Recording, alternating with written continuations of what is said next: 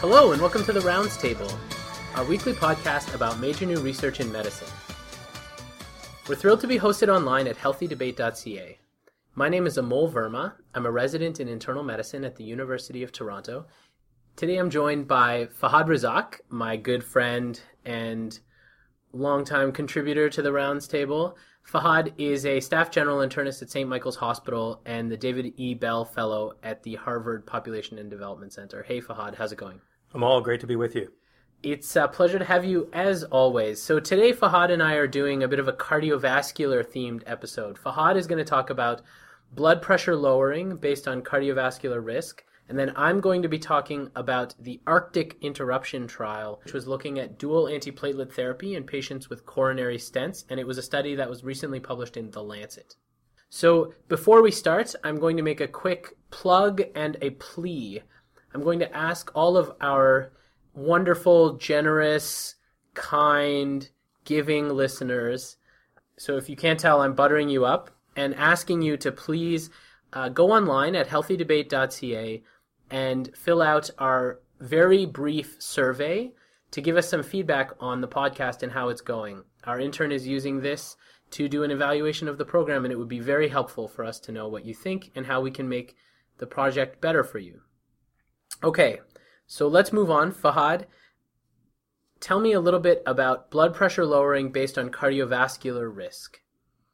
Okay, so I'm going to talk about an article that was just published in The Lancet.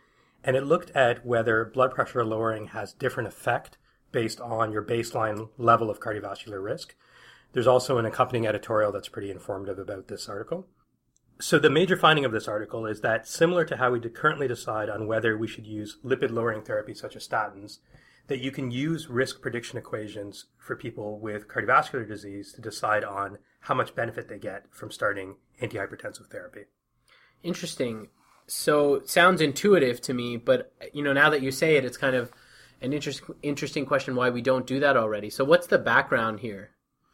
So some of the broader background about the epidemiology of hypertension is that there's a lot of research to show that blood pressure has a continuous relationship with cardiovascular disease and other kinds of vascular disease. And there's no clear inflection point. So there's no clear point where you say everyone on this side should be treated, everyone on that side shouldn't be treated. Also, the benefits of antihypertensive medication has been shown in both hypertensive and non-hypertensive patients at baseline, and we have trial evidence to support that. And finally, we know that the benefits of lowering blood pressure seem to be greatest if patients also have other vascular risk factors, things like dyslipidemia or diabetes. And so this idea of capturing baseline risk, it's been applied well in other areas, most notably in the treatment of dyslipidemia, where we use risk equations to decide when to treat individuals, but it hasn't caught traction in the hypertension world. And so these researchers examined whether it makes sense to use a baseline risk equation to determine the degree of benefit when you start blood pressure lowering medication. Okay, that makes a lot of sense. And so how did they conduct this study? So what they did is they conducted a meta-analysis of 11 trials that have looked at blood pressure lowering, a little bit over 50,000 patients. And all of these trials compared blood pressure lowering versus placebo. So they weren't comparing two different kinds of blood pressure medication, but a range of medications were used, everything from ACE inhibitors to calcium channel blockers. The primary outcome that they looked at was total major cardiovascular events, and these include things like stroke, heart failure, heart attacks, or death from any cardiovascular cause. And in order to create a baseline risk equation, they used common demographic factors, things like age or sex, comorbidities, things like obesity, blood pressure, smoking, diabetes, or cardiovascular disease. But notably, one thing that they didn't have in their risk equation was whether the patient had dyslipidemia or whether they were on statins. Okay, so what were their major findings? So the major findings was they used their risk equation to predict the baseline level of risk of all of the participants, and they broke them down into four major groups. The lowest risk category had a little bit under than 11% risk of having a major cardiovascular event over the next 5 years.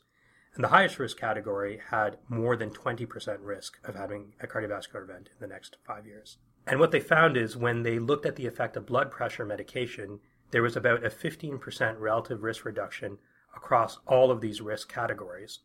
And what that translates to is a greater absolute risk reduction depending on what your baseline risk is. So, for example, in the highest risk category, those with a baseline risk of more than 20% over the next 5 years, the number needed to treat was 26 to prevent one major cardiovascular event. In the lowest risk category, the number needed to treat was 71.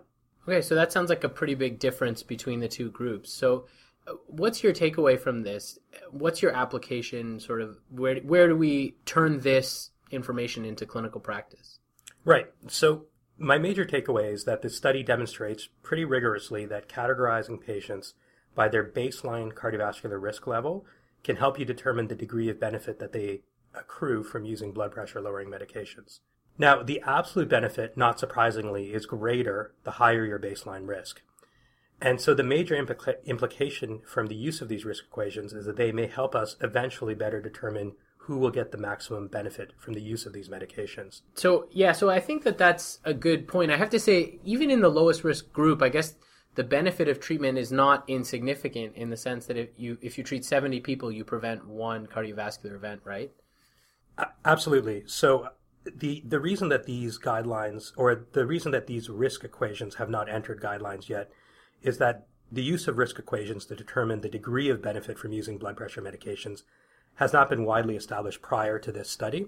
So what will undoubtedly follow after this study is a cost-effectiveness analysis to determine whether a number needed to treat of 70, for example, does merit the use of these medications. Yeah, I have to say, so let's be honest about this study and our relative enthusiasm for this. So I actually really thought that this was important and interesting, and I'm kind of excited about it. You're a little less enthused, right? I'm actually pretty excited by this study, and even though my voice may not convey that. And the reason why I'm excited is that the use of a risk equation to me fundamentally makes sense. It's a logical step in optimizing treatment. We know that patients differ in their risk level by more than just their blood pressure level, and so bringing in other factors to help determine the degree of benefit makes a lot of sense. I think this is a first important step, but certainly it's not ready at this point to apply to clinical practice. Okay, so I was trying to sort of develop a little antagonism here, but clearly I failed. And we both sort of come down on the same side that, one, I guess hypertension is such a prevalent and important public health problem that improving our science and our approach to treating it makes a lot of sense. And I think the more we can get to a better risk assessment for individual patients would really help people make individual decisions, especially because effects of hypertension are often downstream, whereas the costs of actually taking medication, both financial and otherwise, are, you know, much more immediate, right? So people are unlikely to, if your risk is low, there may be a compelling reason, or people may choose not to be treated. Yeah, I agree with that. I think this could help with some of the more nuanced decisions about using blood pressure medication. But what's notable from these trials is that actually there's a minimal representation of people with mild hypertension and otherwise low risk. So the very category where you would hope for some additional information to make decisions, this risk equation doesn't give you a lot of information about these patients. And the trial data doesn't have patients that represent that category. And so it's actually a little bit cloudy to me how this is going to impact clinical practice, even if it's developed further, because patients who have very high baseline levels of blood pressure are put on treatment anyway, and this risk equation would tell you to put them on treatment. But it's the patients that are at low risk and still have mildly elevated blood pressure that sometimes it can be difficult to determine what to do, and this equation doesn't guide us. Okay, so maybe this is really, I think, a step in the right direction, but it sounds like there are a few steps before this makes it to tangible clinical practice into guidelines. Would you say that's probably accurate? What do you think are the next steps? I think so. And I think that this also raises, to me, kind of a important example of how two very similar areas can develop in very different ways. And what I mean is that the use of risk equations in determining who should be put on a statin, for example, is really well established. And yet you have this parallel cardiac risk factor of hypertension where for some reason there isn't a risk equation. We just make decisions based on what people's blood pressure levels are. And this risk equation at the very least shows that using a baseline risk approach makes sense. So it's interesting from a research point of view, and it has a lot of clinical implications about why we treat these two very similar cardiac risk factors so very differently when we make clinical decisions. Yeah, I think that's like a fascinating intellectual history question of how did these two fields evolve so differently when they're so related? It's something I'd love to actually look into more. I don't know if you have any insight off the top of your head or... I don't, and it's a really interesting question, and the editorial that accompanied this article actually didn't explore why, but they hinted to the fact that there has been pushback in the hypertension community to use of a risk equation, and I guess the bigger question is why, and something that I don't know at this point. Agree. Okay, why don't you wrap up, Fahad, and tell us what the major takeaway points from this study are. So these results make a compelling argument that assessing baseline risk is useful when determining the degree of benefit that individuals will have from starting medications for their high blood pressure. However, the results are not ready to apply to clinical practice. You sound like Travis. Okay. Wait till my good stuff. All right. Thanks, Fahad. Let's move on. So the study I want to talk about is called ARCTIC Interruption, and it was a study about dual antiplatelet therapy. And this study showed that there was no benefit to continuing dual antiplatelet therapy beyond 12 months in patients who have drug-eluting stents. So, Amol, clearly the use of antiplatelets in people with stents is a very important clinical question. A lot of our patients have stents. What was the background before they did this trial? Yeah, that's right. So the placement of coronary stents really is associated with two major complications. The first is the development of a blood clot in the stent, in-stent thrombosis. And the second is the reaccumulation of atherosclerosis around and in and around the stent, or stent restenosis. And the use of antiplatelet therapy is our major way of dealing with those complications. The recommended duration of dual antiplatelet therapy for drug-eluting stents, specifically, is between 6 and 12 months. And the recommended duration for treatment is mixed, and what's really unknown is whether there is benefit to continuing the dual antiplatelet therapy beyond those 12 months. And that's the question that these authors were trying to address. So how did they go about testing this question? Yeah, so this is actually a bit of an opportunistic study. It's an extension randomized control trial. So there was an original trial called the ARCTIC study that looked at titrating doses of antiplatelet therapy, and the main point here is that in that trial, there were 2,400 patients who took antiplatelet drugs for 12 months. So this trial took that study population and re-randomized the eligible patients to either continue those antiplatelet therapies for an additional 6 to 18 months or to stop antiplatelet therapy. Okay, so what were the major findings from this? They enrolled about 1,200 patients, so that's about half of the original study group, and randomized them to either continuing the antiplatelet or stopping it. And what they found was no difference between the groups in terms of their primary outcome, which was a combined endpoint that included all-cause mortality and cardiovascular events.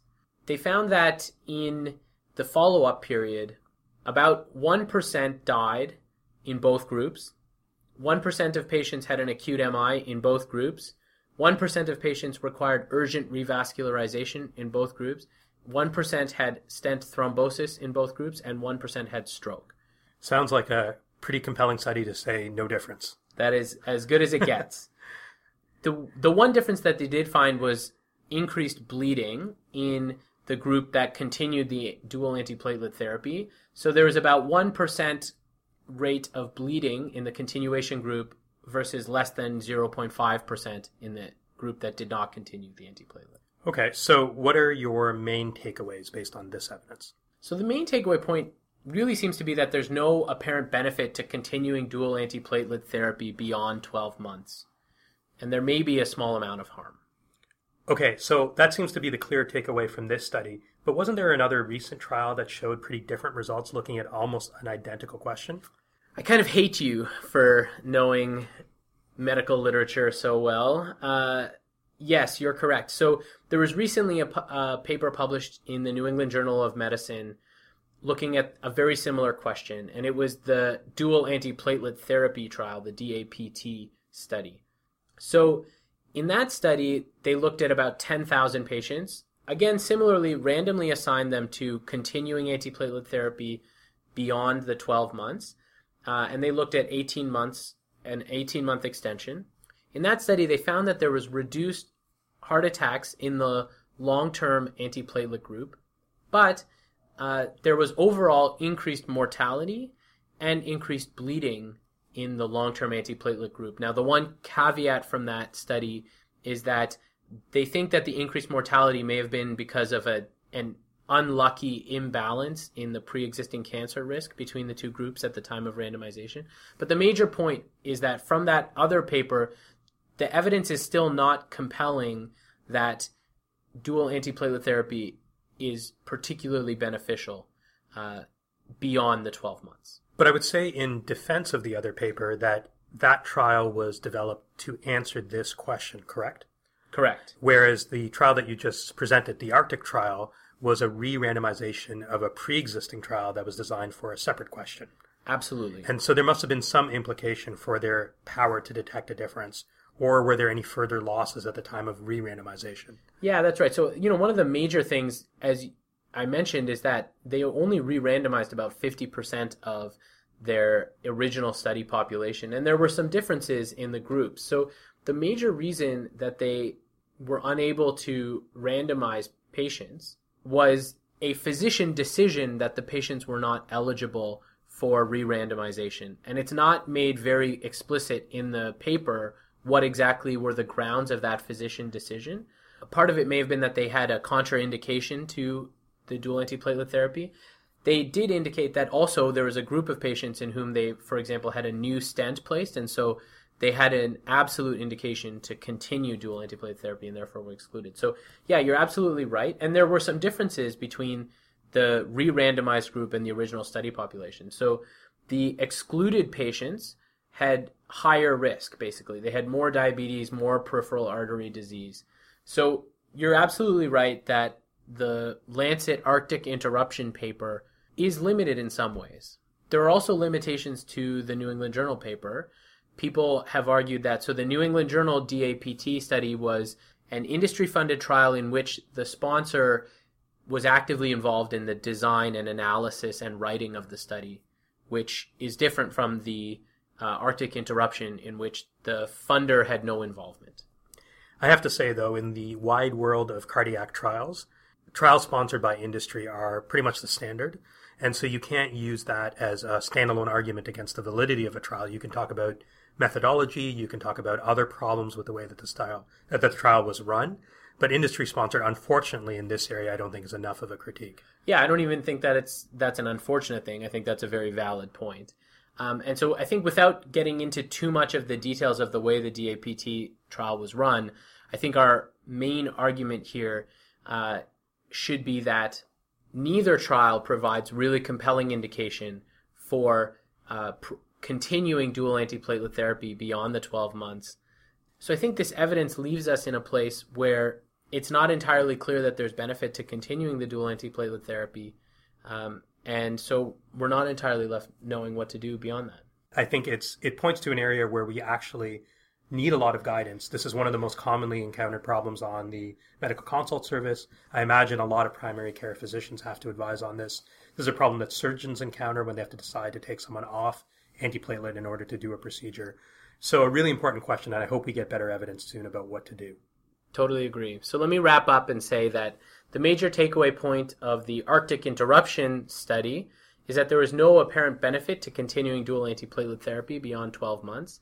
And the major takeaway point of the dual antiplatelet trial is that dual antiplatelet therapy did reduce the risk of major adverse cardiovascular events, but was associated with an increased risk of bleeding and may have been associated with an overall increased risk of mortality.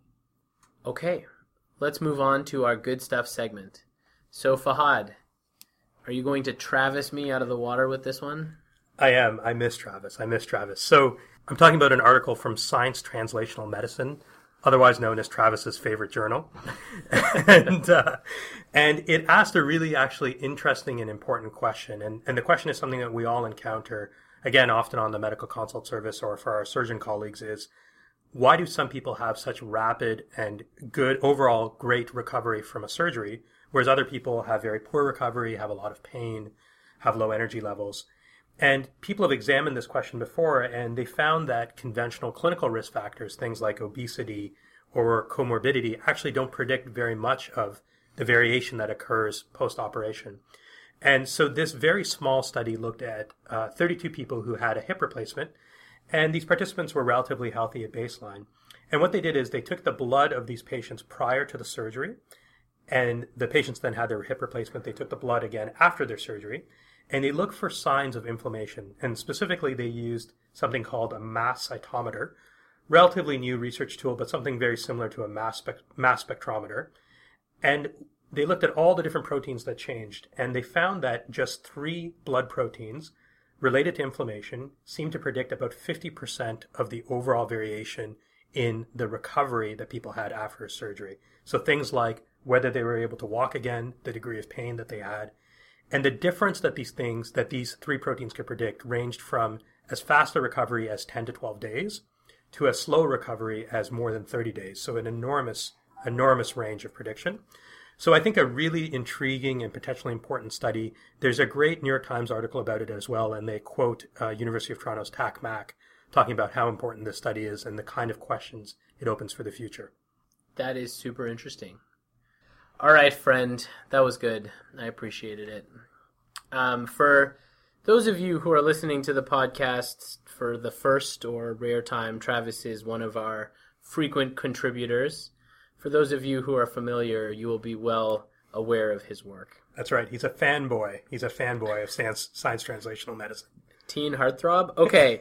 So my good stuff segment is breaking my own cardinal rule not to do New York Times articles in the good stuff segment, which is an article entitled, "Why Are So Few Blockbuster Drugs Invented Today?" So this is an article really pointing to the fact that there may be a gap in pharmaceutical innovation. They quote a statistic. So Fahad, do you know what Moore's law is?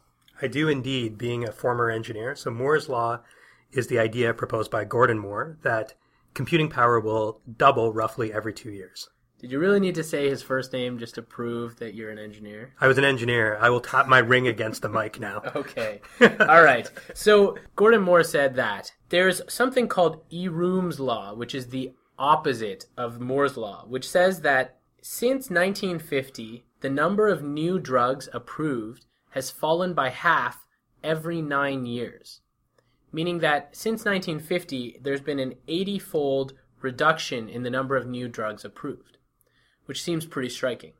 And so this article argues that the rise of genomics is one of the explanations for that, and points to the fact that highly targeted disease therapies require massive investments, and often don't necessarily prove to be fruitful, and when they are fruitful, may only help diseases that affect a small proportion of patients. And so this article cites that as one of the potentially many causes as to why blockbuster drugs are not being as frequently produced these days.